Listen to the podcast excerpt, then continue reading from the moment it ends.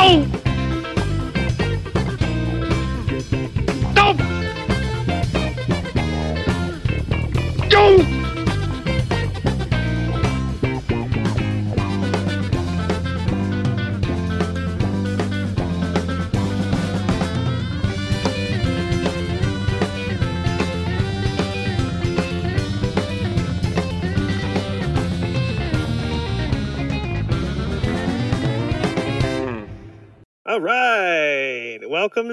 Show, everyone. My name is Jonathan Pechous. Uh, with me, as always, Ryan Bourke and Alex Mackley. I hope you guys are having a wonderful, wonderful time. Um, what what a week it's been, right? You know, politically, like man, you know, a lot of crazy stuff happening before Thanksgiving. They have they planned a whole parade for it, uh, and they, it, we'll talk about parades later. Uh, Thanksgiving parades, fantastic, man. One of my fa- one of my favorite Marge lines that just pops into my head every so often is uh Kids, look, it's Funky Winkerbean over here, Funky. I'm pretty partial to getting like candy pelted at me that I get to collect off the ground. Like something about it just satisfies something in me. that I'm not quite sure where it comes from. Every but, kid loves yeah. ground. I think you would, of all people, would enjoy ground cake. Like you know how people say, I do. "Well, I love It's one of so and so just as much as the next It's guy." one of the. It's the only time that I do not look, get looked down for like collecting ground candy. It's actually like socially acceptable that day. Every day, other than the other day you do it, people look at you like, "Why are you just grabbing candy off the ground?" You're like, "What?" If there's a parade, you wouldn't be thinking about it twice. Like, The original ground score.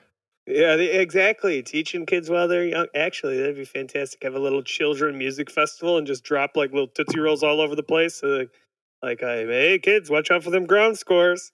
And then you know, once they get like ten or twelve, you bring like fifteen of them to a real music festival, and you give them all headlamps. You'd be like, "Go, my children, go! Collect, collect, collect! Bring everything back!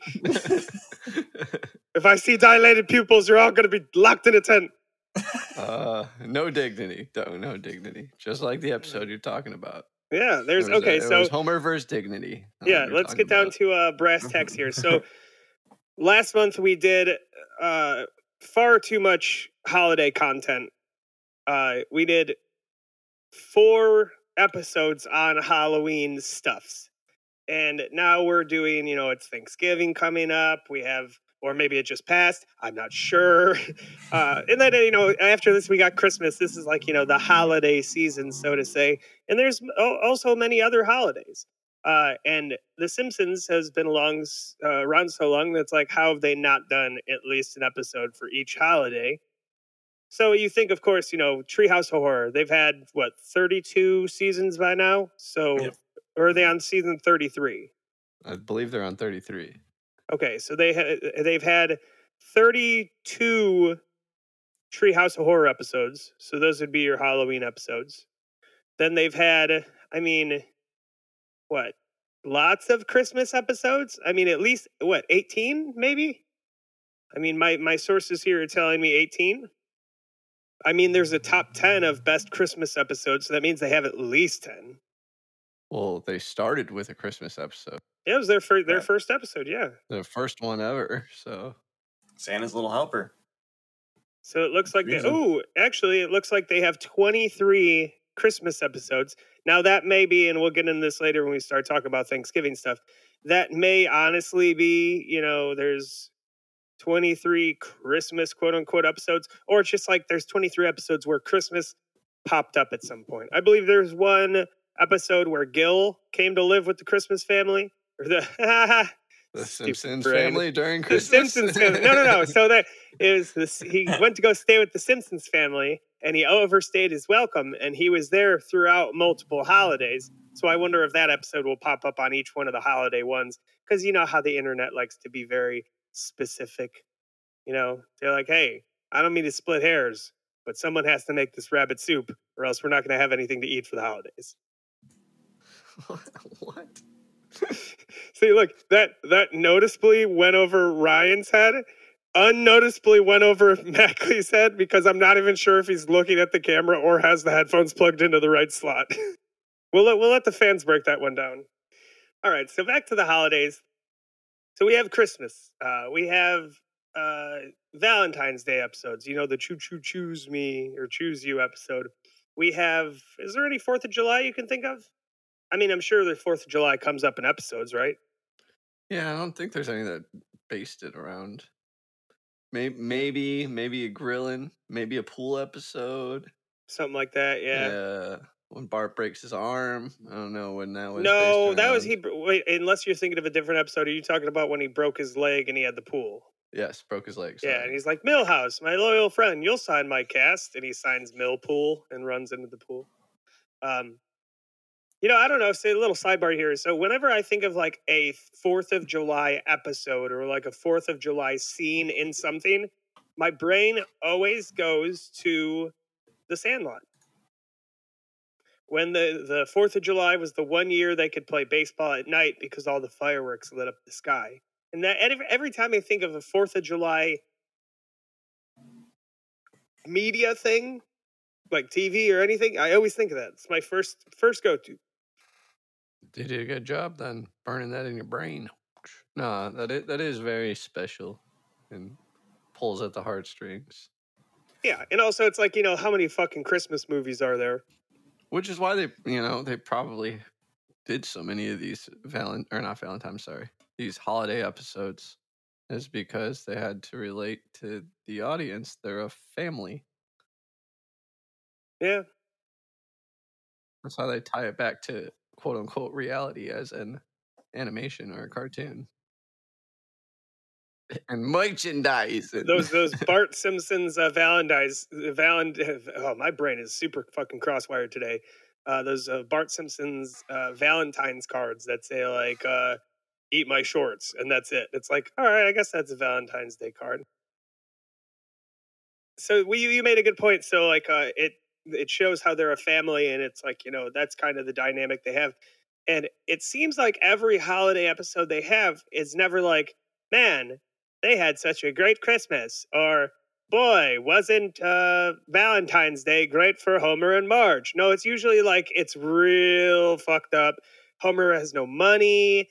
Uh, the family fights during dinner. Uh, Homer forgets to get Marge a present. There's always some kind of turn because it's it's family. It's realistic, or it's supposed to be making fun of the family. That's exactly what I was going to say. How many Thanksgivings have you looked forward to? Where you're like, oh yeah, I- I can't wait to see Aunt Judy and let her tell me how I'm doing terrible in life. There was always a lot of food at my Thanksgiving, so Well, enough food aside, food aside. Yeah, yeah. But it, it it seemed for me, it seemed to change with age. Like when I was younger, I was like, "Ooh, can't wait to go get that big fat ass meal with all that good ass food instead of this fucking Salisbury steak we've been eating." Like that shit would hype me up. But now, as you get older, it's like, man, I gotta go fucking how many different places? I gotta. There's four different places that want me to come see them for the holidays, and it's all on the same day, and then you have to make something to bring sometimes and just becomes you know a little bit more stressful and not so much like yeah i'm riding with my mom and dad i'm about to get a fat ass plate of food. You know also there was that uh there was that time i think the the best time of thanksgiving was when you were still young enough to go with your family to your other families but you were old enough to be smoking weed you still still ride with your mom and dad to your uncle or aunt's house, Sneak in a beer. and then go out with the cousins for a walk. pop out with the cousins, maybe sneak in a beer, you know, like that was the shit. Because you're like, man, I'm going to a big ass big ass dinner. I didn't have to make shit. I'm gonna be lit at the table. I don't even care if grandma looks at me. All right, once they have us start making their drinks for them because they're too drunk to drink, do it themselves. Pour them heavy so they pass out soon, so we can drink more. Go. Okay, okay, that's a good, that's a good, good, good, good chance to get into this. So, is that, is that what your uh, family do? What, what, what does your family do for, or what did your family do for Thanksgiving, Mackley? What was your tradition? That wasn't that wasn't Thanksgiving. Thanksgiving was to come over to my house. Uh, my the big thing, the big joke with mine was the one time I was really uh, over anxious, and while my dad was trying to do grace, I just kept on like sneaking the rolls in and like eating them and like stuffing them in my face like a squirrel, and everyone started laughing. And then my dad would just start praying louder and louder as everyone just started to laugh more and more. That's a great story. You know what? Honestly, I feel like there should be a rule. If if you want to say grace, that's fine. But if it's lasting long enough for me to eat one roll, it's too long. I should be able to sneak a bite, and then it should be like, "Er, You only man," get to make that rule if you make the dinner. Whoever makes Or the it's dinner my makes house. the rule. or it's my house. No, Yeah, whoever um, makes the dinner makes the rule. I don't Fuck know, your house. man. Have you Oh, ever made saying, a fuck, you're saying think fuck that- my house? Have you ever made a Thanksgiving dinner? No. It was not easy. Have you ever had It's people over to your house that you were solely responsible for taking care of and cleaning? Yes, most of my Okay, nice. adult life. In fact, all of my adult life. Since I moved out of my parents' house, I was responsible had- for everyone you who came into you my had- house. You had big Thanksgivings at your house? Yes. You don't remember? uh, No. You don't remember coming home and having uh, Mr. Corey, our old roommate, deep frying a turkey drunk as shit and we had to help him? Oh, that was fantastic. But it's not like no, no. So like that's different than having uh 25 people over to your house to have dinner. And then like yeah, the people I've that like definitely oh, made one as well, yes. just because you brought the food doesn't mean like I run this shit now. And be like, nah, you No, could have had this I shit at brought your the house. food, prepared the food. Yeah, I still say it's my house. All right. All right, Agree so disagree. you know, well, it goes along with the what was what was your family tradition for uh Thanksgiving, Ryan? what it mine? Yeah. Um Oh, honestly, very similar to what you were joking about, Alex. You were just trying to get your family drunk, is what you're No, saying? I was not. I was not. Oh. But you know, I poured a lot of scotch for my aunts who drank a lot of scotch and played piano. Know, All right. Our family tradition for Thanksgiving was we would always go over to my uncle's house, and then uh, as we got older, my cousin was really good at cooking, so we'd always cook a bunch of really good shit. And then when we got You've had my older, mom's cooking. That's why everyone. That's why Thanksgiving was the come over to our house holiday. Every other holiday, it was go out to someone someone else's in the families. But Thanksgiving, we were like, that's ours. you come here for that. we would uh once we got older, we would drink uh at like family parties, but it was always uh it was never like drink and get trashed. It was like drink and then like sheepishly go home.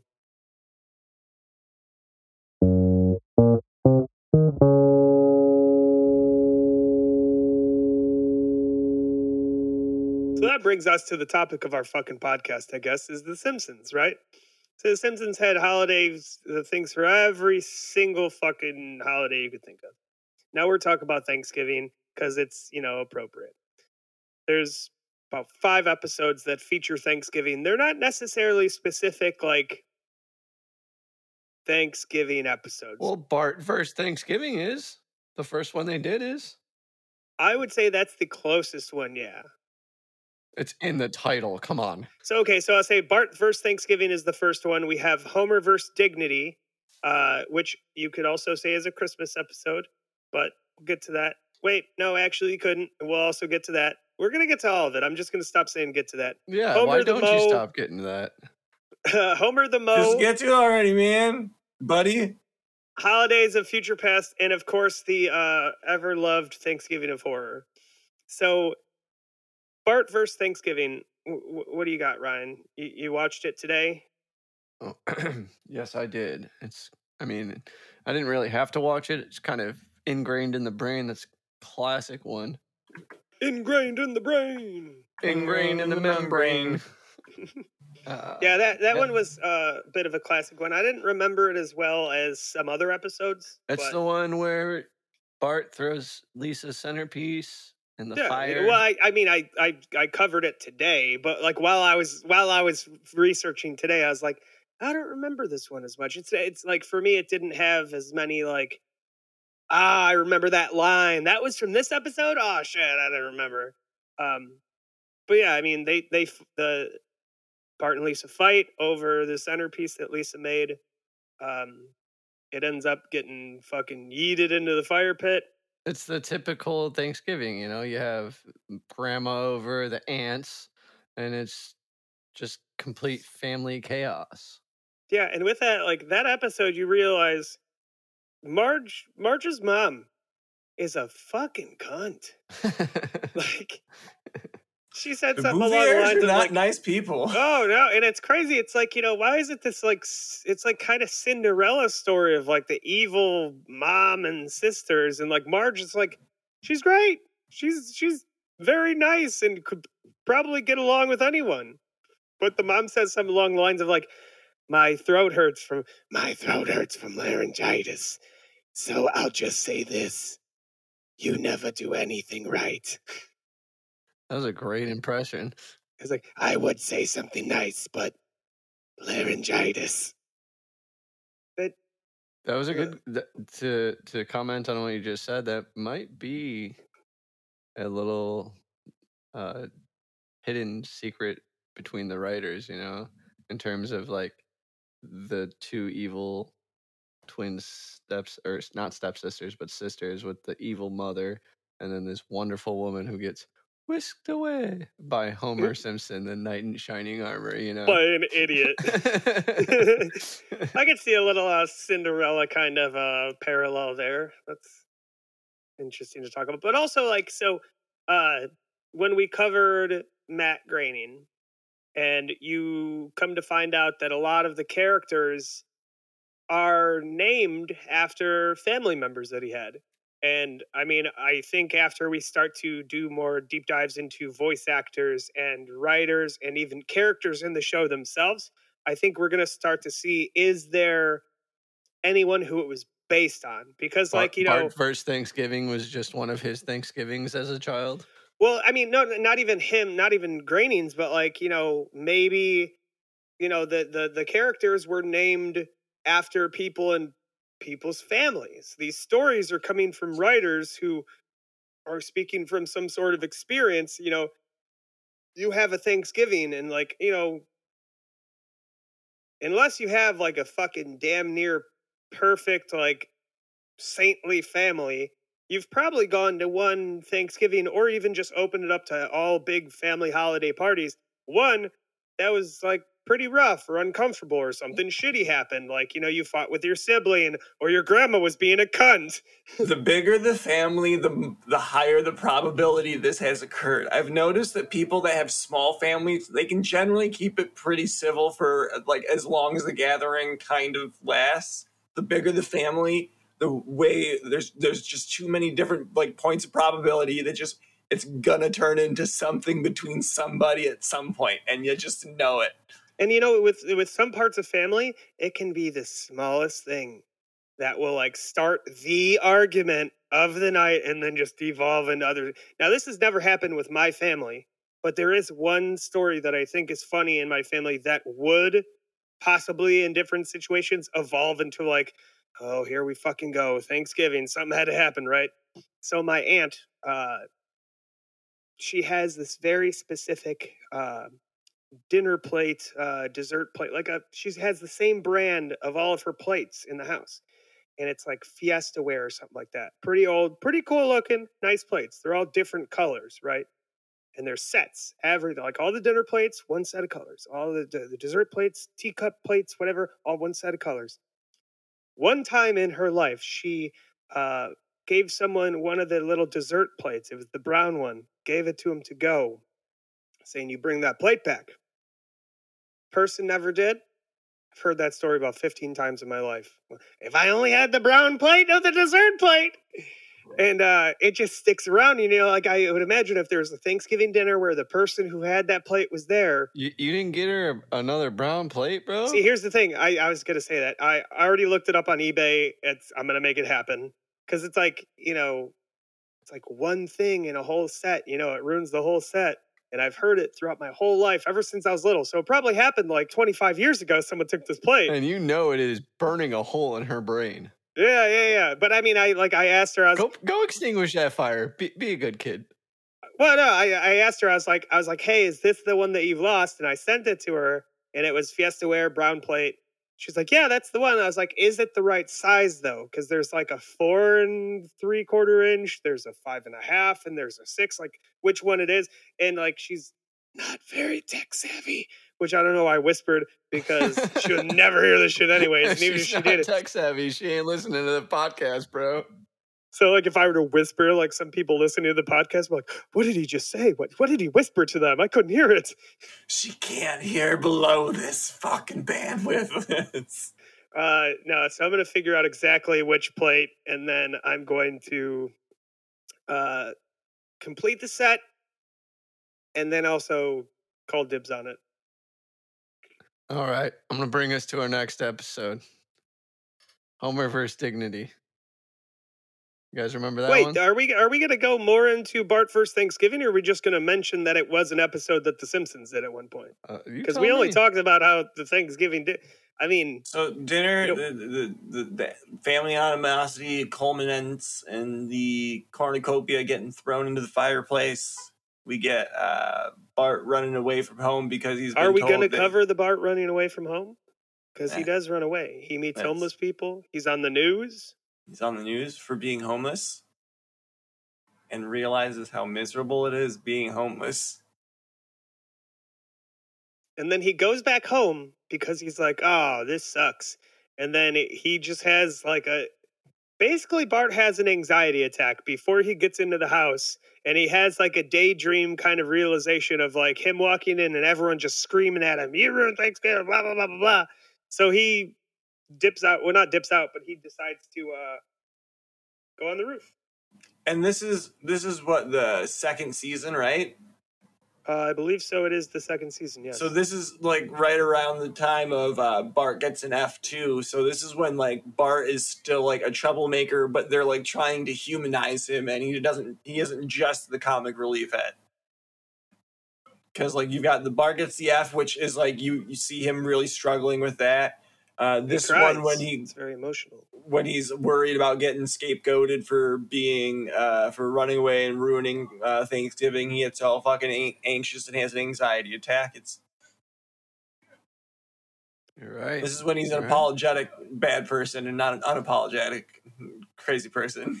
Well, no, I mean there is the part where Kent Brockman goes to the homeless shelter every Thanksgiving to get his like you know piece of his like you know I'm a, here we are handing out food at the homeless shelter and like the homeless people know to give good news interviews on that day or else Kent Brockman won't want to go back next year and give them free food. So like, oh yeah, this is great, blah blah blah, and then the camera turns around like.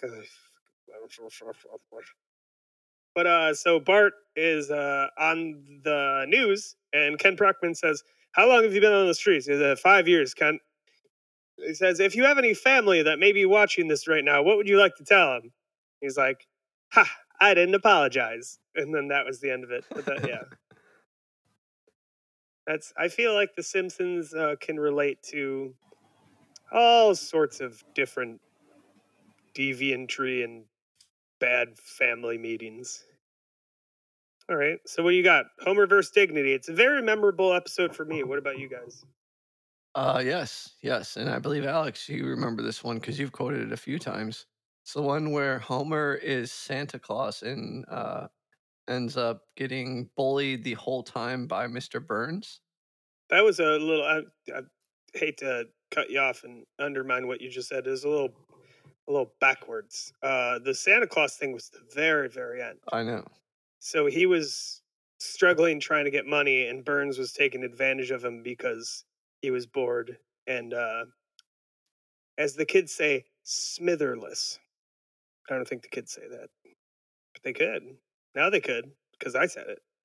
You kids out there start being like, "Hey, yo, I'm smitherless, dog. I'm free tonight." No, all right, sorry. but yeah, I mean, yeah, so Homer, I don't. Do you remember the very opening opening of the episode? I know they had to go to a financial planner, yeah. not a consultant, but a planner, and it was very specific about that. And uh it was Lindsey Naegle, right? No, yeah, no, it was it was Lindsey Naegle. They go and basically, she tells Homer, "Well, this shows that you're too stupid to stick to a budget. And he says, Uh huh, go ahead. so, Mr. Yeah. Simpson, you need to make more money. I'm like, well, how am I going to do that? And uh, so then the next day at work, or one of the next days at work, Homer is having Too many Uh, lunch beers. too many lunch beers, but that just says that, I've been told that before too. Lenny's like, "Hey, Homer, you're having uh, more lunch beers than normal. What's going on?" And his response is, uh, he has to ask for a raise or an, Mhm. a, a paid internship. trivia question. Uh, what kind of raise does Homer Simpson ask for? Ooh, I don't know. I do not know that one. Whopping. A whopping. because because Mr. Burns is trying to get snacks out of the vending machine, but because Smithers isn't there, because he's off doing his uh he's doing his Malibu Stacy play, and uh Mr. Burns is like, "Oh, vending machine, you made a strong enemy today," because he couldn't get the snacks out of there.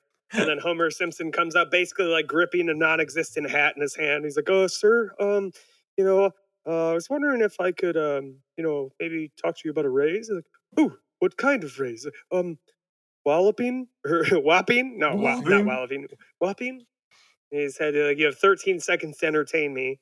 And Homer starts going off. Well, I've worked here a long time, and my wife is sick, and my kids are sick, and you know, giving it this whole sob story. And he's like, "No, I didn't ask for that." He's like, "I'm bored. Entertain me." He's like, Throw this pudding cup at him. He's like, "Lenny, he's a war hero." Right. I'm not supposed to get pudding in my eye. Uh, and then after, so he throws the pudding cup at Lenny, and then after that, like Homer starts to like because he got money, and he's like, "Oh, throw another one. I'll give make it a solid eight dollars instead of four. But then he throws a, a pudding cup at Carl, and Mister Burns just completely changes his That's right. attitude. What are you doing? That's Carl.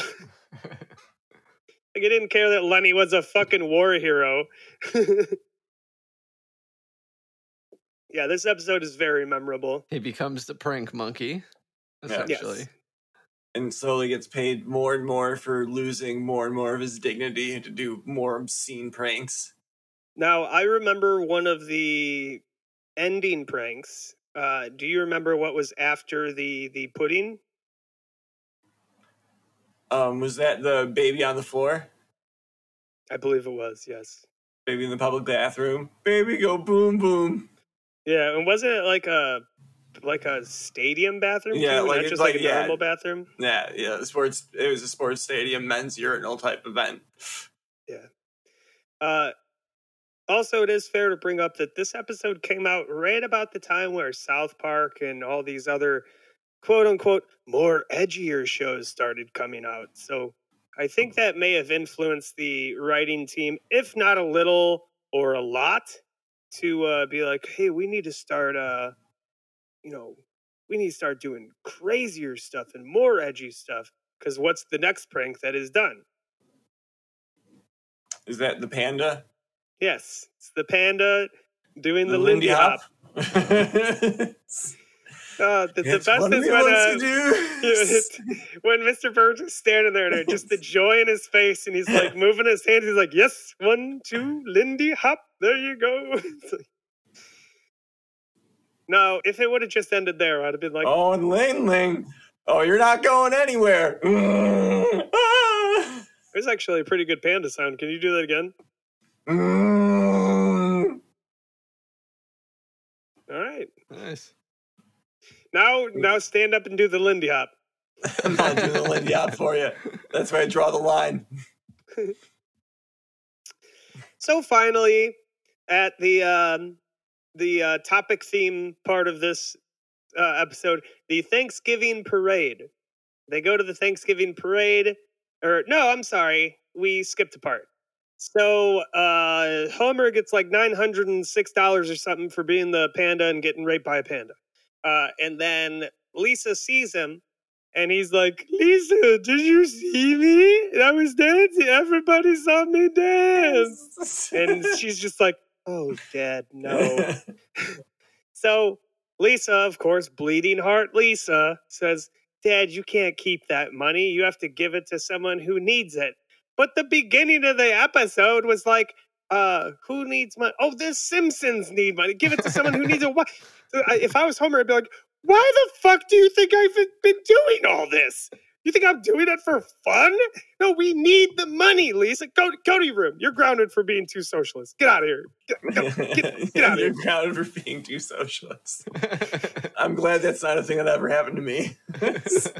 No, I don't even think that's the right terminology to use. But I mean, so okay, so he goes to this store, he goes to Costington's, and he says, I want to buy all these toys and give them away to children in need. So the guy says, uh, You are the same size as Kris Kringle, be in the parade. is this is this enough cash? Yes. Yes. Let me call my my boss. Mr. Costington, we have a big news.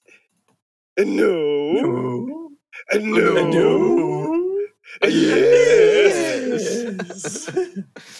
I don't- it's not this episode where it happens. I think it's when that guy's at the restaurant. He's like, No, "Hey, why do you talk like?" no, it is that. Oh, it is this episode. Why do you talk like that? I had a stroke. no, that was because he was at a restaurant in that episode. Yeah. That's true.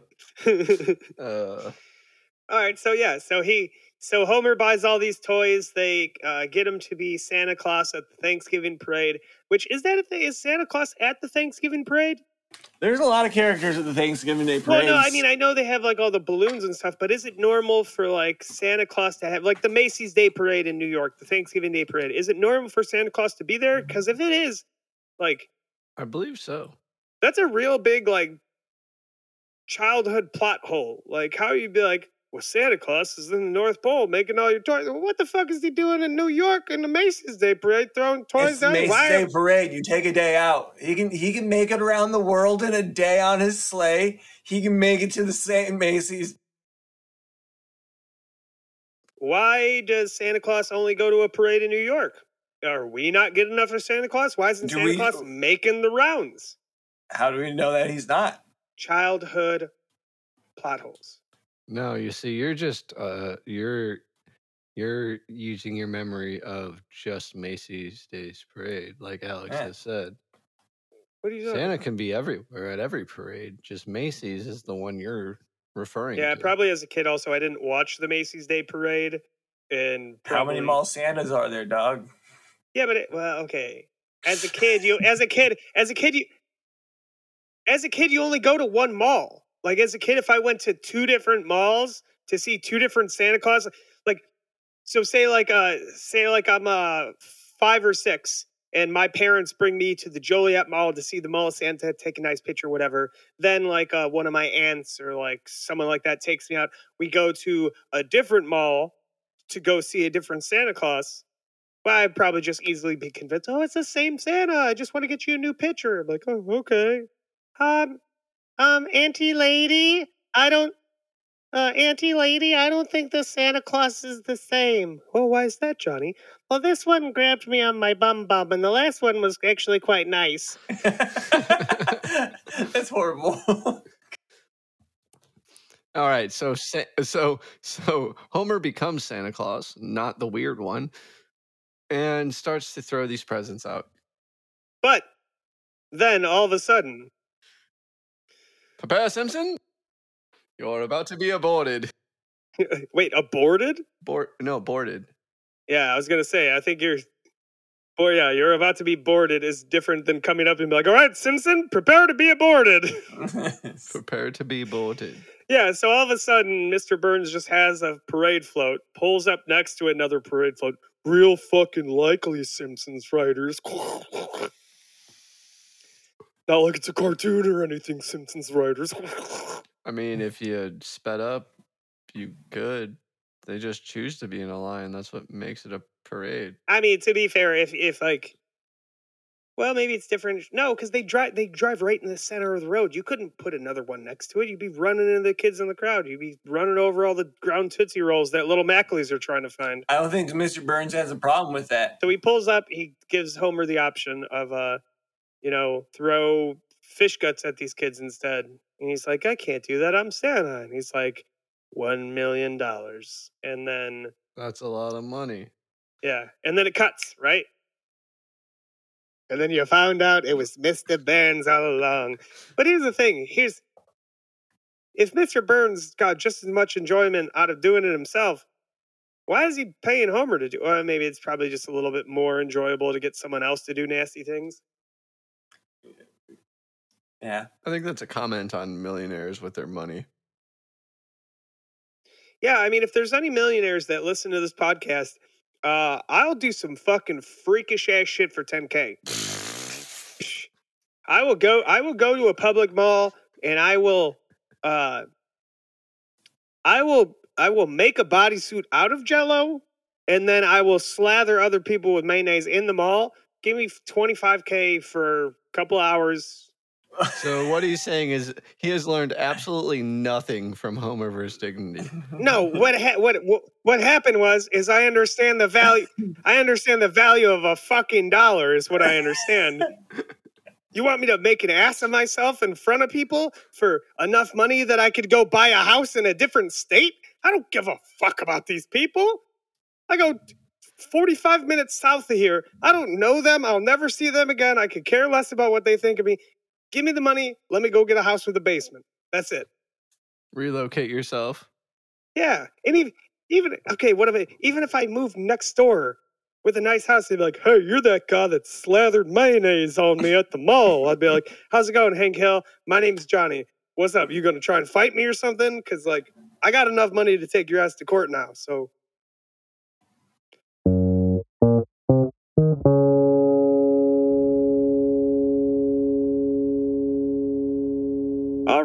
right, hey, look, it's working, guys. We We're go.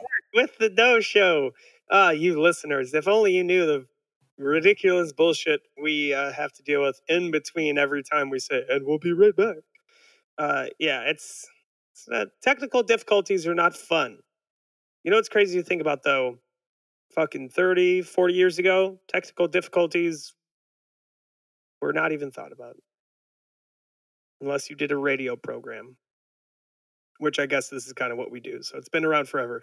Well, welcome back to the Doh Show, guys. So we said as we left, uh, we finished up with our Homer versus Dignity uh, Thanksgiving soiree. Now we're on to uh, a season 13 episode called Homer the Moe. And it could not be farther from Bart First Thanksgiving in terms of tone, but it definitely um, has some about Well, Thanksgiving. it starts with Bart. It starts with Bart digging that big ass hole in the back for no reason whatsoever. At least it comes up. He's like, if you keep digging, you're eventually gonna dig to China. Huh? And the the Chinese spy satellites start following him and get suspicious of him. Why are you digging that hole? Why is it so big?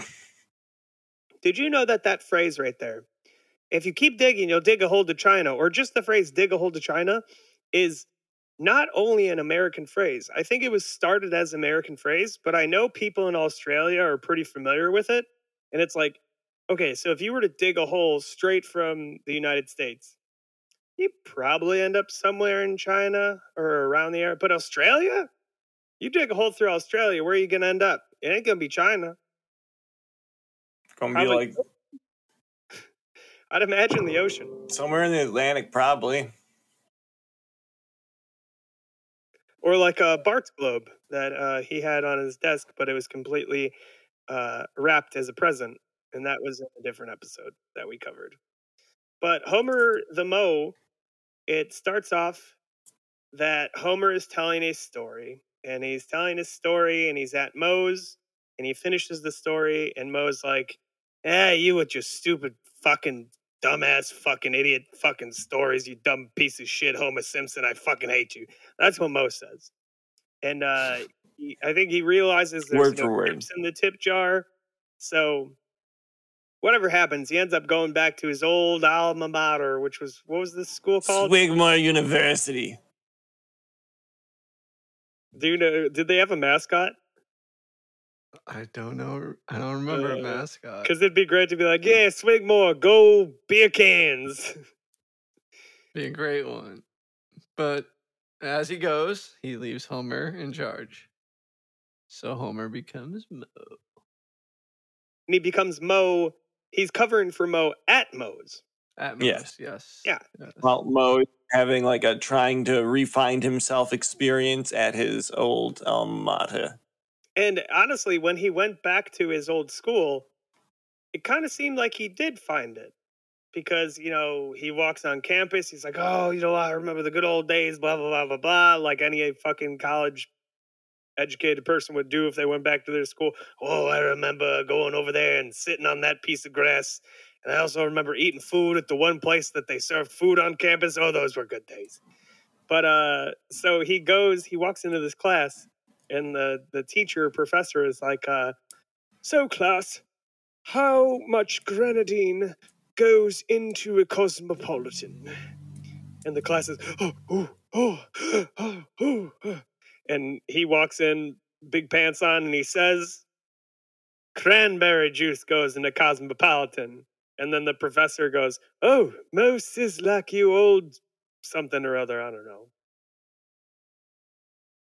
so then he talks to his old professor, and the professor has uh, some nice words of wisdom. He says something like, uh, "A dirty home is a dirty soul," or something like that. Basically, tells Moe like if you're surrounded by trash and badness, your life is going to be trash and badness. Um, which I mean, how many of us can like? This is a this is an audio podcast, but we're all watching each other on video right now, and like And you can shut the just, fuck up like, is what you can do, Jonny. like I need to fix some things up around here. but no, so that's when he goes back to Moe's. Uh, is it Moe's bar or is it ta- it's tavern, right? Tavern. Yeah. It's, so he goes back to Moe's tavern, and uh, over one night he fixes it up. And Homer comes back and he sees that people are fixing up the bar. He thinks it's a bunch of teenagers. He ends up like hitting Moe in the head with a piece of wood. He's like, Moe, what are you doing destroying Moe's tavern? So he fixes it into M's bar or whatever, and it's all fancy schmancy and Postmodern.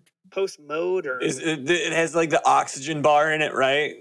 yeah. And uh, so have you guys ever like not? I mean, not necessarily been to an oxygen bar, but been to a place that has like an oxygen thing at it. Yo, you ever done oxygen? I mean, honestly, have you? No. I've I've done a high pressure oxygen chamber that I got a discount to a place for like an alternative medicine thing out here because why not? There was a place that I went with. I believe it was uh with friend of the show Leonard. We went to a place. It was a tattoo place, and they had like a little corner, what looked like a like you know those little outdoor patio bars that people have. Yeah, It looked like that. It was tucked up against the corner, but there's a machine on it. It has these like you know hoses coming from it. And the guy's like, "Oh yeah, we uh we bought a couple tanks of pure oxygen, and we offer this now." And I was like, "Well, what is it for?" He's like, "Ah, it's great if you're hungover. If you're hungover, you just inhale a bunch of pure oxygen, you feel great." And I, that's probably the same reason why they pump it into uh, Vegas casinos and also have no clocks on the wall. and sports players on the sidelines. Yeah, that's I. I can attest to that Vegas thing. I uh, the first time I went to Vegas, it was very hot. I don't know if that has a contributing factor, but we were drinking obviously all day. And when I walked into the casino, I was sober. And then I, when I walked out of the casino, I had been smacked with a six pack. And then a block later, walked back into a casino, and then the six pack disappeared. It was it was like magic. Is it really that powerful though? I mean, that's crazy. You should read about like the first, uh, like uh, first guy that, like fractionalized air well enough to like get pure oxygen, and he he swore by it and like tested it on the rats, and it gave him a lot longer lifespan. That's good. But like your makeshift oxygen bar, Homer went on to make a makeshift garage bar after being uh, kicked out of Moe or I'm sorry, M's. Kicked himself out of M's. You know how what was it? The last episode we talked about, I was like, it's not so memorable. There's not a bunch of like really good lines that I remember. Like, oh, that's from that episode. This episode in this part right here, one of my favorite scenes of The Simpsons and of Homer, and it's actually in the clip show we did with Leonard because this is what I thought was super funny. I wanted to show it to him. So he gets thrown out of the bar and he lands and he goes, Um, I believe I had a hat. And they throw a hat out to him and he puts it on his head and he goes, and he runs away with the hat that's not his. Suckers. yeah, suckers. I think even if I was like completely obliterated, wasted, would never remember a thing from the night, even if I was like half passed out and they threw me out of a bar, I feel like my like like lizard brain would just say out loud, "I believe I had a hat." Just oh, such a great. It's one of my favorites. It's not the most popular line, but it's definitely one of my favorites. So yeah, like you were saying, he goes, creates the bar In his garage. Simpsons garage. He's had many a business out that garage. We've already covered the chiropractor. That was out of the garage too, huh? Yeah. Yeah. As soon as you said that, I was like, well, he's had a lot of jobs, but I can't remember how many were just run straight out of the garage. Then Moe finds that he no longer likes the crowd he has surrounded himself with, Yes. Leaves his current bar in you know, disgust, going, Oh, I wi- miss my old friends. Stumbles upon the Simpson house where Homer, Carl, and uh, Lenny are having a gr- grand old time. Comes in and tries to shut him down. So he uh, he tries to shut him down, and Homer proclaims that what that they're a hunting club. this isn't a bar; it's a hunting club. But also, wasn't that the same scene when REM is playing inside his bar? Yeah. the real REM. Yeah, and is like, "Hey, Homer, how'd you get REM to play?" They think they're saving a rainforest. Moe comes in, sees REM playing at Homer's bar. Uh, Homer and Lenny and Carl, and I would imagine at least one or two more barflies. Barney's got to be there. yeah, Barney's there. I think Moe comes in and he's like, "Oh, you can't do this." Blah blah blah. He's like, "Oh, it's a hunting club." So then all of a sudden, Moe forces them all to go hunting, and then uh, like going hunting wasn't enough. Uh, Moe like almost demanded that Homer like killed an animal while hunting, which is like that's like having a fishing club and be like, well, if you don't catch any fish, we're gonna arrest you because you, You're not a real club. you're club. not a fishing club. Yeah, like it. It's not. It's well, if it's called a hunting club, then you just have to go hunting. But if it's called like a, a, a dead animal for food collecting club, then that means you have to like have a confirmed kill before you leave, or else your club is invalid. It's all part of the show, baby. It's all part of the show. Yes. Well, uh, do I have to to kill the deer? Yes. well, uh, not really that hungry. Uh, I can't say anything else in the yes voice. but It doesn't matter. Okay, so Homer goes. They go hunting. Blah blah blah blah blah other things happen and then uh, you know everything goes back to the status quo Moe goes back to being a normal Moe bartender everything resol- uh, uh, defaults because he got shot in the leg three times. he got shot Yeah, In the Homer leg? shot him. three times Um, no, I don't know about three times, but ah, my leg. And then Homer goes, "I got that cougar in the leg." ah yeah yeah you confuse yeah yeah yeah because uh uh Moe didn't want them to kill anything and be like a real hunting club. So he used a cougar call when they're trying to catch turkeys and then because Lisa was not feeling the killing of animals, so she intervened. of course they had to have lisa come in and say something. That's not so nice So Well, they ended up not killing a turkey, and then they went back to Moe's Tavern and had a great Thanksgiving dinner with Moe and REM with a completely tofu uh, turkey. It was um, no meat involved. tofurkey That sounds like the worst Thanksgiving ever. You know what? I have to say, I when I moved out here, in my I think it's third year, I had a Thanksgiving with a friend of mine who was a vegan, and as was his girlfriend and entire family, and it was a pretty damn good Thanksgiving. All right, now was it was it was it was it good or was it pretty good? Was it good or was it ah that was actually pretty good? Would you would you would you would you go back would you go back to a vegan Thanksgiving uh on your own fruition if you were invited? Yes. Oh, okay, cool. Yeah, I'm not I'm not against it. I've had a lot of good like vegan if it food is as well. prepared properly, if you're a good host, like we were talking about earlier, and you know how to cook and you prepare a proper vegan or vegetarian Thanksgiving or meal, with yeah, I've had the Impossible Burger. Tastes just like a burger. I do have a little bit against the whole vegan community with like, if you're completely against eating animal products, why do you base all of your foods off of animal products? And it's like, well, we want to get people that are used to chicken into eating vegan.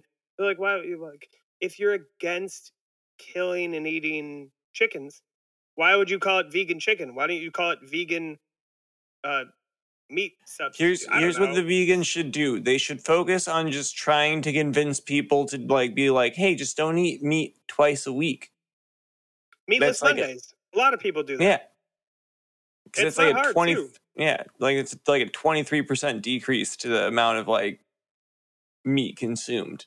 That's easy to do. Just like there's a variety of Simpsons fan, there's a variety of vegan or people who just want to help the environment. There's the one Simpsons fan who thinks he's Bart Simpson and he talks like Bart Simpson even though he's 45 years old and he's been on certain documentaries. Um, but then there's also the Simpsons fan who's like, yeah, Simpsons are good, man. Uh, and I like them, but uh, if you don't like them, it's like, yeah, it's whatever, man. I feel like uh, so there's a the reason I say that there's a Bart or there's a Simpsons documentary, or it's a new the new Vice documentary. I haven't watched all of it, but one of the people on there, he's on one of the Simpsons groups on Facebook, and uh, he talks and walks and tries to live his life like he is like he is Bart Simpson. His Facebook name is Bart something else. Every message he sends or comment he sends is blah blah blah blah blah blah blah blah blah. Uh, signed Bart, and he says like, "Hey, no worries, man. Like, uh."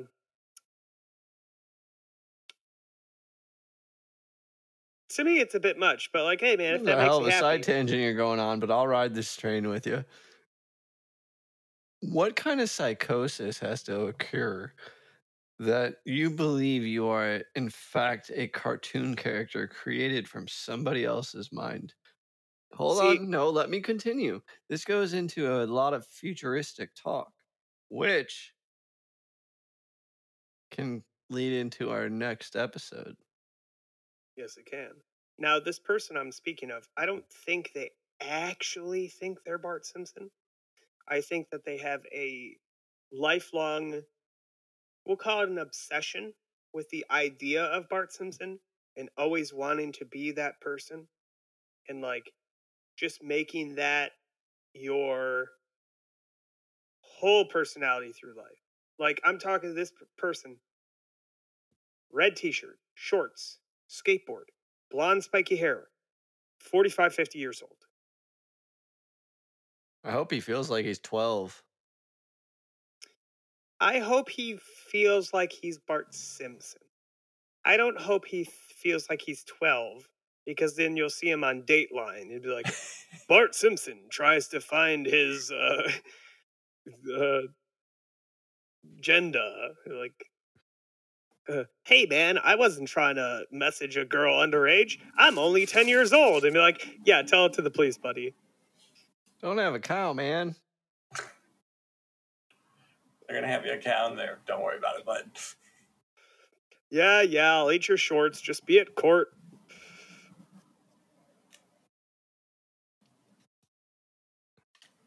So, ending on that episode, our next one is Holidays of Future Passed.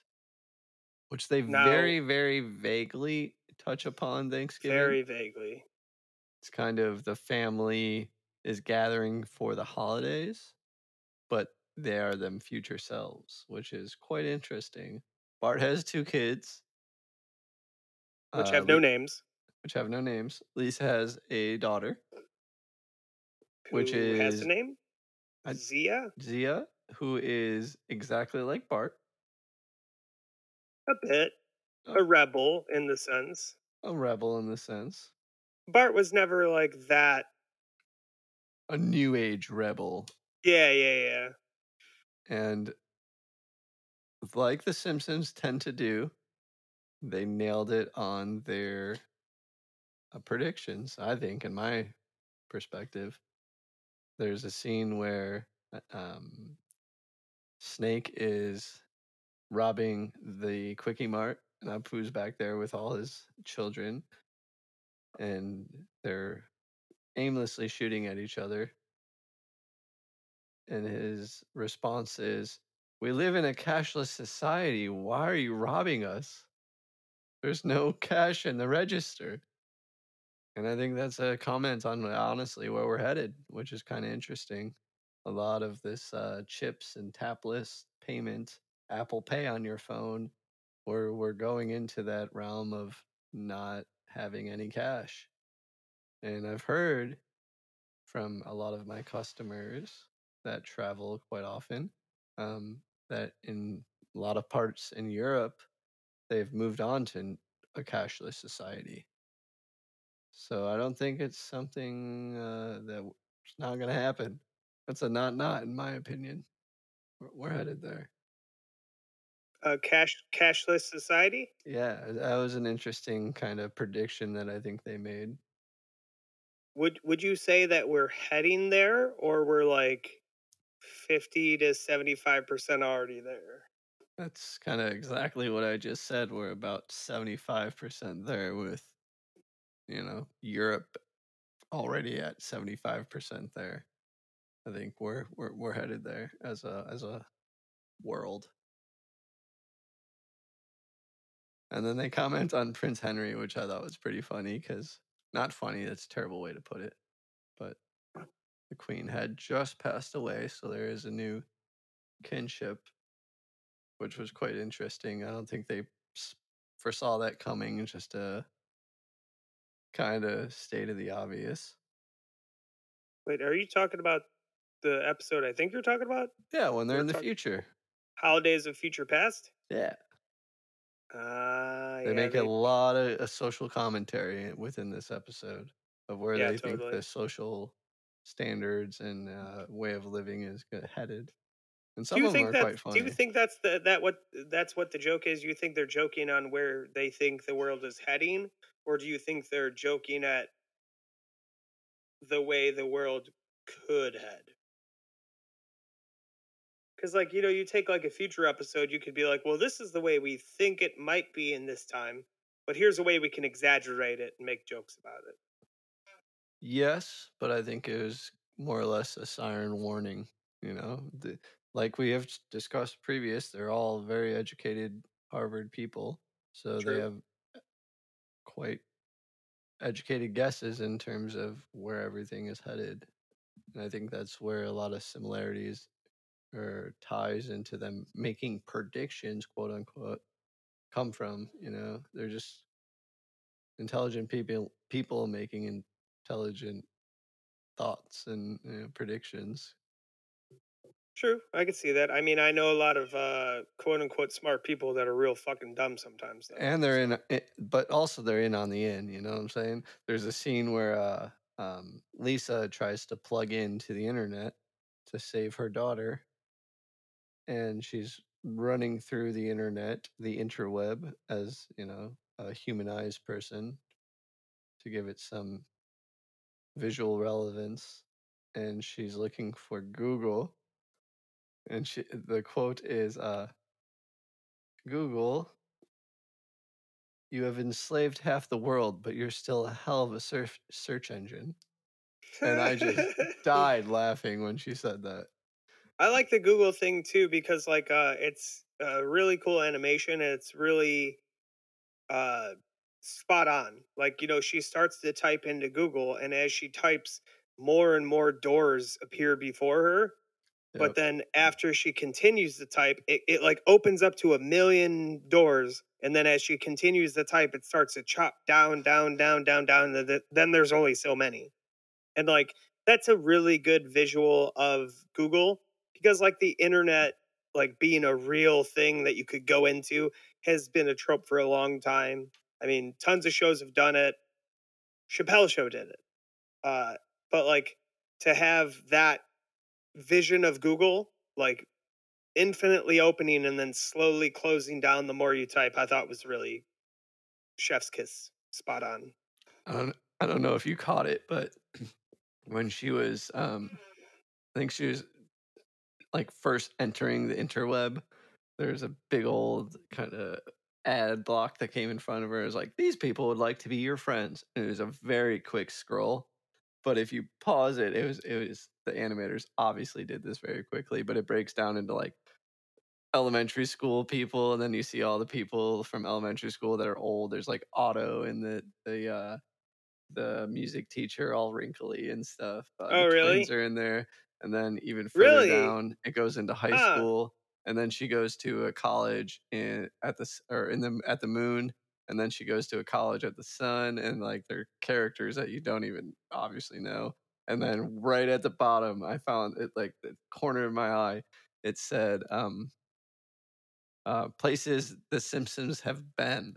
Mhm. and it had yeah, go all to. the yeah go to and it had all the old characters like the judge from australia um the queen Yeah. from england the Yeah, it was all the characters guide from the go-tos. australia as, or brazil But it's only the specific like when they went to Australia Yeah, or went yeah, to the went or tos, went to exactly. Yeah, yeah. and i and i thought that was that was just like you said a chef's mwah, perfect Yeah, yeah, totally. great also, wasn't there a, a thing Easter of there when like Lisa goes through like her college days or whatever, and she has like a bunch of different girlfriends? It's like an experimental stage in her life. Uh, and then she ends up with fucking Milhouse of all people. Yeah, Come always now. does. always does. it's Every time they I go to the guess, right? future, it's her and Milhouse. Everything's coming up Milhouse in the end, I guess. Everything That's comes to that- Milhouse. in the end. exactly. That's why he says it. Everything's coming up Milhouse. The the one scene that uh, claims hard to me is, or re- I remember very vividly, I guess, is when uh, Bart's speeding, and then he gets pulled over by Ralph, and then he get Ralph's like, "I'm a, cl- I've been cloned." Yeah, and it's the same voice too. Yep, and then he, you see him throughout the city, be uh, just doing all the random jobs as a clone, and immediately my brain went Rick and Morty. Holy shit, Simpsons did it. Oh yeah, totally. Yeah, yeah. yeah. Well, was that this is season twenty three, right? So was that before Rick and Ooh, Morty? It might, it might have been from Rick and Morty. Alex, you're the you're the expert, Rick and Morty. I'm not sure. He's like, don't put that on me right now. If you're gonna put that on me, he's like, tell me two days I've, ahead I've of been paying attention to your. Uh, I've been aptly wrapped in the description of this episode because I have not seen this one. I don't think Uh, so. No, but okay, so so one thing about uh so I know you guys uh have not seen the newest newest episodes of The Simpsons. hold on, let me wrap it back though. To to wrap it back, Okay. at least finish it. The finishing to bring it back to Thanksgiving, which I found very cool or interesting, is um, Bart and future Lisa, or future Bart and future Lisa, we're getting drunk in the treehouse together. Yeah. For Thanksgiving. Was that on Thanksgiving? on Thanksgiving?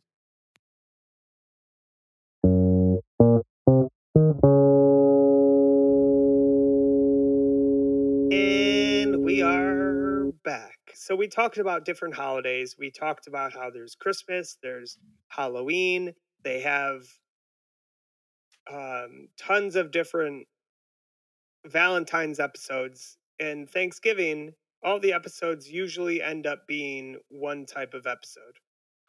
But this is the best Monster Mash. A monster mash? What are you talking about? They do a treehouse of Thanksgiving. A treehouse of Thanksgiving. No, it's actually Thanksgiving of horror. It's Thanksgiving of horror. But it is it is based off upon the Treehouse of Horror uh, vignettes. So they use the same writing style, but uh, they make it more Thanksgiving style. Yeah, it's a Thanksgiving theme. It seems like a Thanksgiving themed treehouse, um, which is nice to see because everyone loves the tree houses. And also, I'd like to hear if because everyone likes the tree houses because all of the writers and all of the people come together and they spend a whole year to make that one episode. So I wonder if that's the same writing process they had for this episode, and maybe that's why it's so good. I don't know I think after so. watching it, I would say so. Yes, I would agree. And maybe it's agree. just like if you have, you know, three times as many people that are a part of writing and making the episode, and you have a whole year to do it, and you're doing three vignettes, maybe that makes it a little bit easier to, you know, really get out a good idea. You know? All right, let's get into the meet and greet of it. The meet So, and greet. So and it greet- opens with Marge bringing it back to the original Halloween uh, Treehouse of Horror episodes, where she would in, uh, introduce or or, or, or um, uh, not introduce, but address the crowd or the viewers, saying that this was an extra scary Halloween. But she says this has been an extra scary year for us but I thought that was a, a very cool uh, callback for the writers to bring bring it back, bring it back to yeah, the roots. bring, bring back the uh, the red curtain opening with Marge Simpson coming out and being like, "This is what we're doing, so maybe uh, be prepared for what we're doing."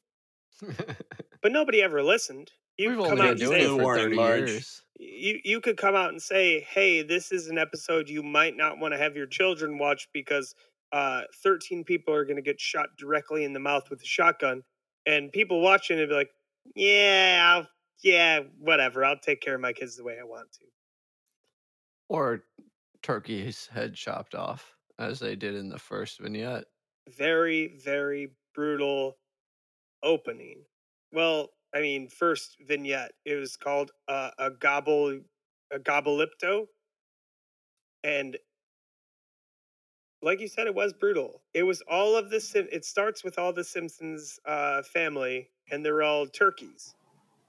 And then, like, instead of like talking as turkeys, they just gobble as turkeys.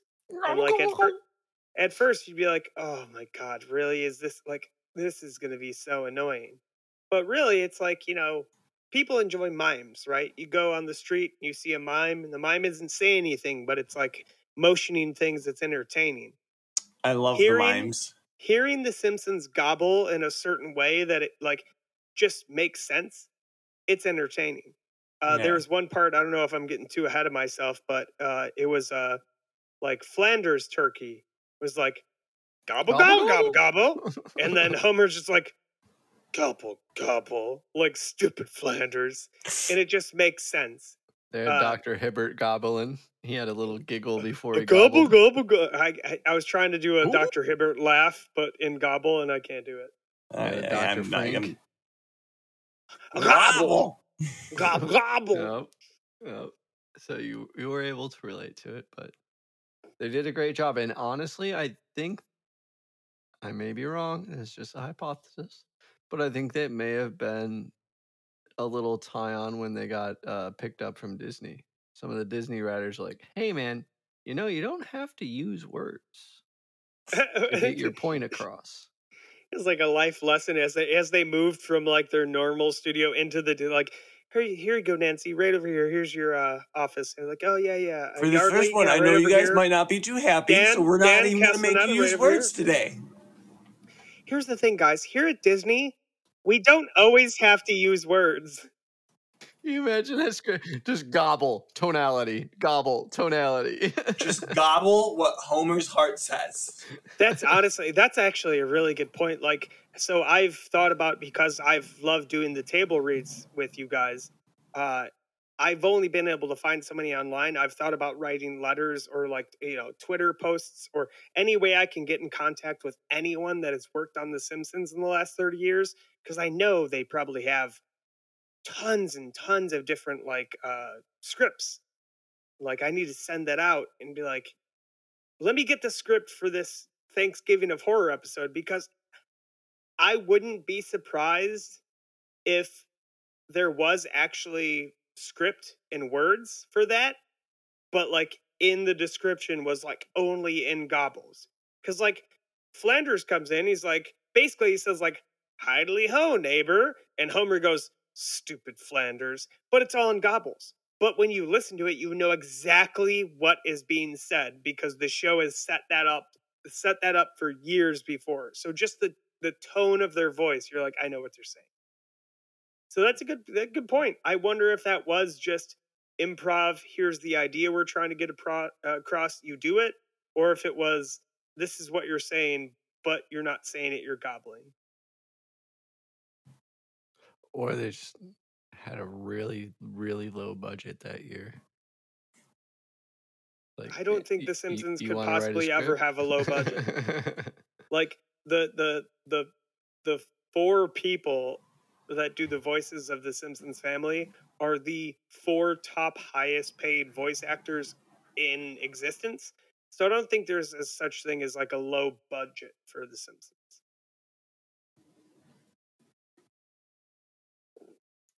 All right. So the the quick synopsis, I guess, of the rest of this is after everybody is killed off by uh, Constable Wiggum, aka Chief Wiggum. Um, everyone runs around trying to protect the egg of Maggie Simpson, The Maggie egg. the Maggie egg, Maggie egg. and then uh, it's finally revealed to the tradition of Thanksgiving. Uh, Yeah, but don't forget that uh I mean uh Wiggum gets uh attacked by a bear. And the Oh, bear yes. kills him. So like, That- you know, it's a the it's a downfall, yes. Thanksgiving episode, but it is still like it's still of horror. Wiggum like, you gets know, mauled by a Thanksgiving- bear. He gets mauled by a bear. Turkey Wiggum gets mauled by bear. No, it's not Turkey Wiggum. It's Oh, Constable regular. Wiggum. Con- Wiggum Constable was Wiggum. Constable Wiggum. He was one of the uh, hunters of the turkeys. I see. Okay, okay, okay. And then we move on to our second vignette. The fourth You Thursday after tomorrow. What do you mean? What I miss? No, I was going to say, do you mean the fourth Thursday after tomorrow? Uh, yes. Which is implicitly, obviously, a, a, a parody from Black Mirror episodes and Smart House, which was an old school classic from Disney old school Channel. Disney classic. Yeah, I mean, like, so this is definitely mainly a Black Mirror parody, uh, but it just gives like people like us ties to that old Disney movie because we watched it growing up. Uh, but I I wouldn't be surprised if that Disney movie was based off of an old Twilight episode or Twilight Zone episode, and then that Black Mirror was, episode was based off of that Twilight Zone episode, and that's why we see the comparison. Yep. Uh, so I don't know about you guys, but did you guys ever watch, uh, like, grow up watching like Looney Tunes kind of things, and Yes. then have the Home of the Future episodes? This is the Home of the Future, and it had a robot arm that would come out and vacuum the carpet, and it was like old school Home of the Future. So like the the dinner table would flip out. And the dinner would show up on the table, and then um, a robotic arm would grab the cigar and light it for the man of the house. And the man would just sit there and puff on the cigar as, like, you know, the egg rolled down the thing and cracked into the pan. Yeah. This is also very much like those episodes. Just to say that no one ever comes up with new ideas. They just they just build off the past. Well, this one Mhm. they use they use something similar, like uh, an Alexa ho- home invite uh, internal device, Oh where yeah. your definitely- soul, where Marge's soul is sucked into, or no, a, co- a clone of her a soul. A clone is of her sucked- soul, yeah. That's clones. Soul clones. Ah, yes. Soul clones, of That's course. That's something I'm familiar with. And the the real problem with this was that the clone of Marge that was put into the robot was given all of Marge's feelings and memories and everything like that. So it's like you're basically copying your wife and locking one up. Now, in a previous episode, we have had a discussion about clone legalities. Now, what about clone soul reality or legalities? Where do we where do we draw the line on soul reality? Well, that- I keep I saying don't know, like- reality. legality. That's things that we need to be talking about, but instead the Right? Supreme Court is going back on Roe v. Wade and just flip flopping on shit that was decided like 50 fucking years ago. I think clone legalities there would have to be like uh if you're uh like allowing your DNA to be cloned, there would have to be real thick paperwork to go through on that. So there's there's this story that like the most recent iteration of it is scientists grow little mini brains in petri dish and teach them how to play pong. The the actual story goes scientists are slowly building pe- brains in petri dishes and people are saying uh, you probably shouldn't do that. They're going to get smart, and they're like, they're not going to get smart. And then they got smart, and they're like, oh no, these things are showing signs of cognition. What do we do? And they hooked it up with Pong, and they just started playing Pong. So there's like, well, well, at least this little mini sentient brains we made are playing games. I guess they're having as good of a time. We should probably stop with that. So one thing I can say about uh, brains playing games, or just games being played. So growing up, uh, we were not the arcade generation. We were not the '80s kids that would get quarters from our parents, go to the local arcade, pump quarters into machines to play these 16 or 8-bit games. we were That wasn't us. We had video games. because those things like people that. that. went into those arcades and pump quarters learned how to make those machines that we now play. That's or make why. the games. so now, growing up, even as a non arcade 80s kid, a 90s kid, going to an arcade and you would see the game, which I think is worldwide and everyone would know Crazy Taxi. You know that game, right? Yeah. yes. So you go online and you find a copy of that game you can download onto your computer. The file size is like 17 MB, whatever that is, Megabytes. megabytes. Like That's like a It's sec- very- less it's than a- a, second of download speed for most people it's nowadays. a very small, small in the file, but it has this huge game that we all grew up playing. Now, do you think the human brain is smart enough to run Crazy Taxi? Um, you have you played? Have you seen an Uber driver do work before? They're playing Crazy Taxi in real fucking life, dog. I'm talking about taking a human brain and connecting it to a 17 Again, we do it- we megabyte do it through- video game. We do it, yes, very easily. We do Yeah. it every day, right? Yeah, that's what driving is. We We've just got way bigger a- games. A brain, connect a game to it, and then connect the brain to a TV. And then that's like, that is the next evolution of humans. That's that. Uh, that's ac- yeah. That's currently being worked upon. You are not wrong. All right. That So they From they, the they, institute. they put Marge's brain into uh, uh, an Alexa. We'll The call smart Marge house. Marge an Alexa. No, well, it's an Alexa. She's in a s- device out to that all the is Alexas able listening to, to us. upload to the house. And she also has the, the AI Marge has robot hands and ways to make things around the house. Yes, so she's connected to the house. the house and the a whole reason so oh. so the whole reason that homer set up this ai marge is because he wanted marge to be able to relax and enjoy thanksgiving dinner instead of being in the kitchen and cooking the dinner Like I was saying earlier, it's a pain in the ass to have people over for Thanksgiving. That's and what a nice like uh what a nice present from like a husband to a wife it's like ah you know we've been together for 30 years and you've made thanksgiving dinner by yourself every single year this one year, I'm gonna buy a robot copy of you to make dinner. May I add 30 years and you look eight. You haven't aged a year. You haven't aged a bit in 30. You still look exactly like you looked when I fell in love with you. Enter female name here. I'm saying that for our for our listeners so they can take that and uh use it. It's Yeah. a free one. Okay. If you uh so eventually we'll do a Patreon page and if you pay five dollars, I'll give you all of my best pickup lines for the girl you already have.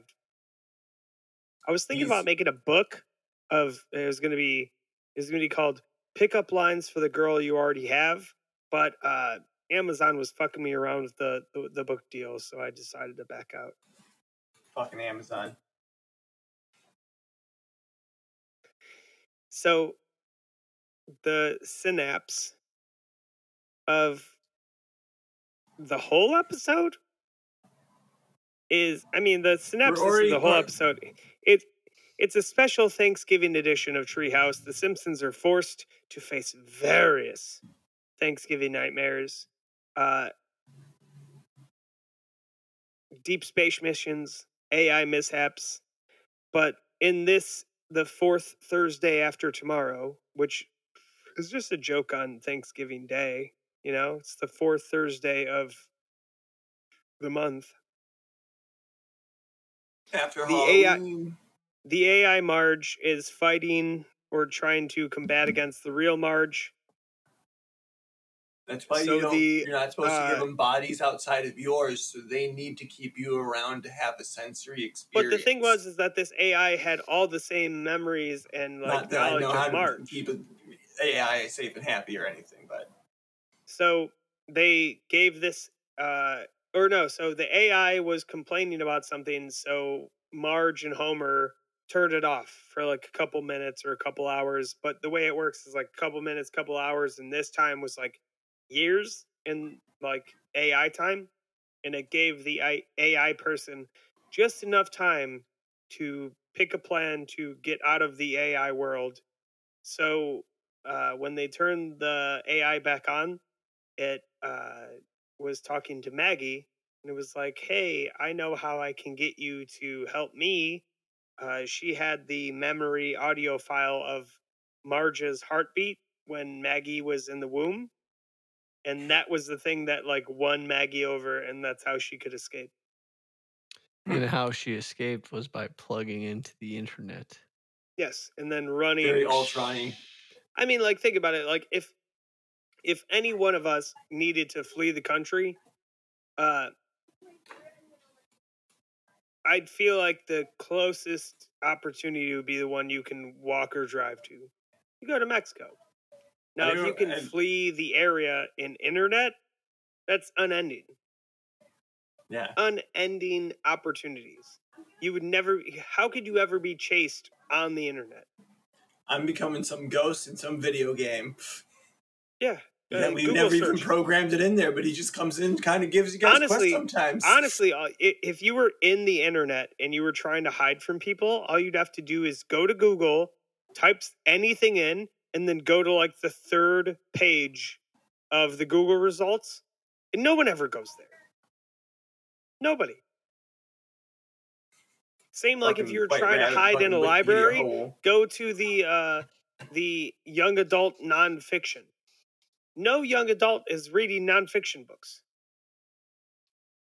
you can hide there go to the internet and find a little niche that no one ever looks at to hide in the internet would be the easiest thing Like how the AI hid in Etsy. Just kidding. no they did hide in etsy right yeah, but Yeah. Etsy is not a small.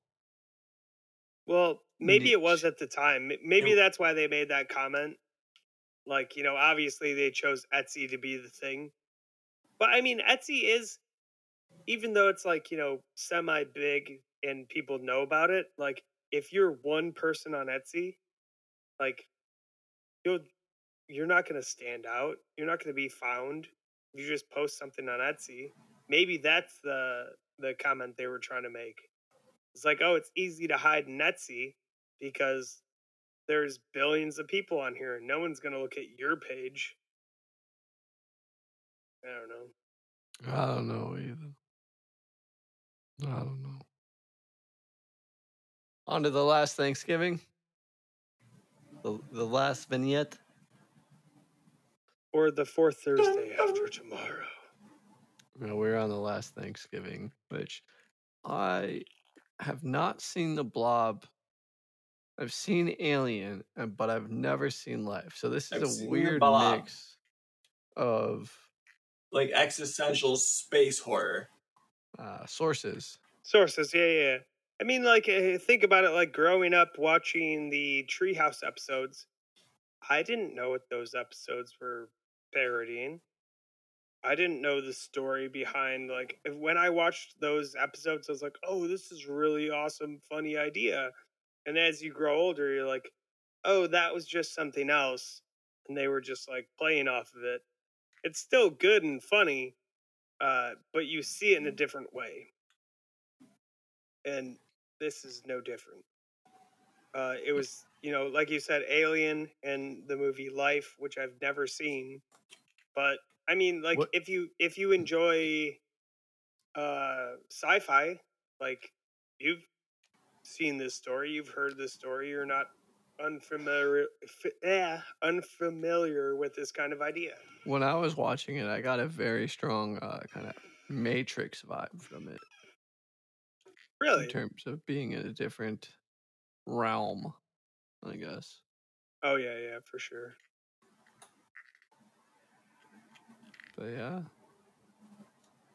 I don't know. That one didn't string uh strike a, a very hard chord with me when I was. I would agree. Yeah, it up. didn't really like uh it didn't stick with me as well as the other ones. I mean, they're like on a spaceship years after Earth was destroyed. Uh, and then the kids are woken up from their whatever deep sleep to do some work before their parents wake up, which I think is just really rude. If you're gonna like cryogenically freeze a bunch of people or like, you know, do whatever, like don't wake the kids up and be like, Well, you guys gotta make sure the rooms are nice for your parents. And you know like, how your parents are. personally, You as a parent, I would definitely want some time awake from cryo sleep before my kids are awake. You know what I'm saying? Right? It should be opposite. It should be all the parents were woke up and be like, "Hey, uh, you guys got uh, let's look at the clock here. You guys got a good 13 hours until all the kids are woken up." Also, you guys have a new baby that you guys weren't aware of.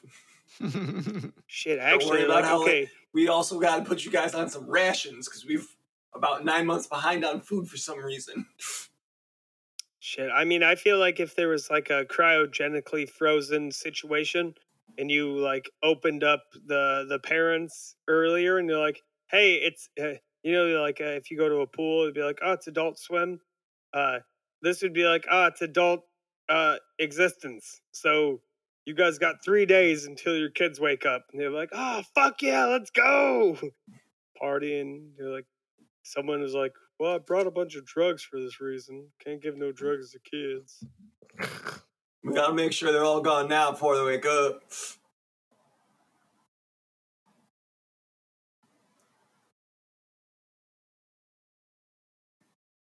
So they're on this uh, ship. They wake up before their parents. And uh, Milhouse tries to create a Thanksgiving dinner, but they're only able to find just one can of cranberry sauce. and that's the tie to Thanksgiving. Yep. And it's like uh so they open this like uh machine, it's like a matter replicator. And when they open it, uh Professor Frink is like, "Wow, don't use it on any inorganic matter. Basically saying, don't use it on any living things or living things. You could use it on plates, plastic. Say you got a nice cup in your hand, you throw it in the machine, you could make a new cup. But you can't just make new food.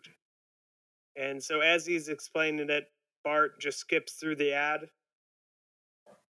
And then the Instructions, last not in line, the ad. yeah, the last line that's heard after he skips through it is like, "And the living will envy the dead," and then they just move on.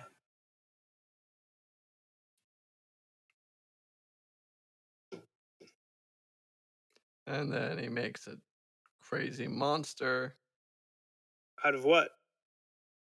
Cranberries. meat bones and uh, gelatin. Cranberries. No, Alex had it. Cranberry. Ah. Cranberry sauce was made into a monster. It is, cranberry sauce is quite monstrous.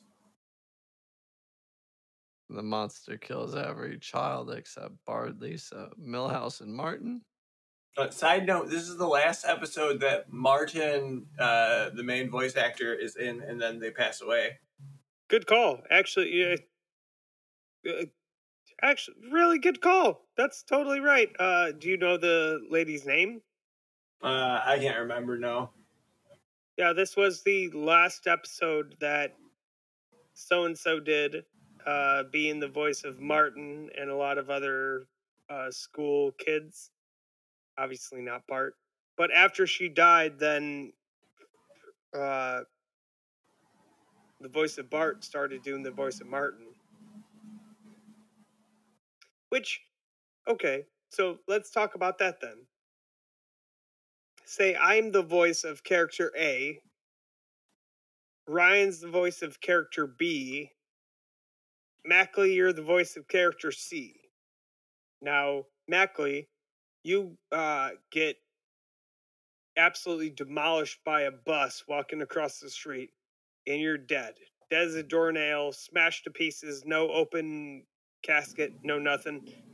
Now, I, I would make sure it was in, my will that it was open casket, no matter what happened. yeah, but if you get I'd want the people to see me. blindsided by a bus, there's no. Uh, there's they're gonna see they're gonna scrape it up in fucking snow shovels. no, I'm and saying like it's gonna if be there's open if, casket. if you're blindsided by a bus, you have no will. how do you know I, I don't have one road already?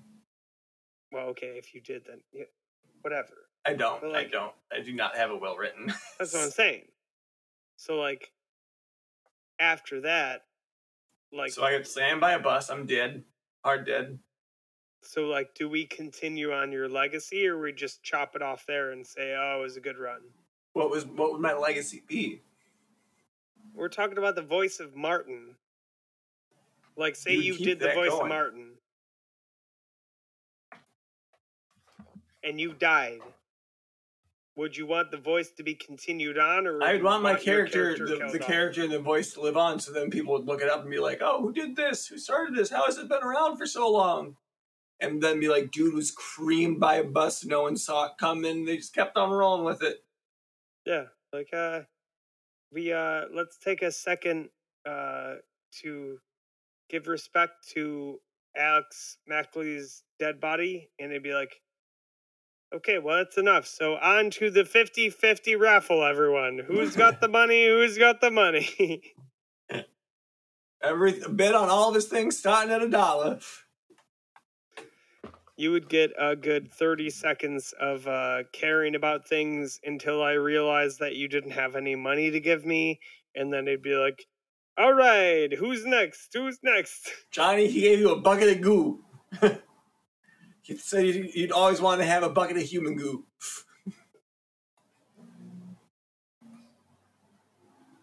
So in the last, uh, uh, the last Thanksgiving,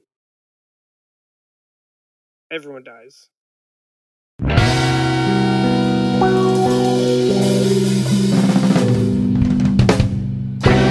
Bye. See you next time. Good night. So long, everyone.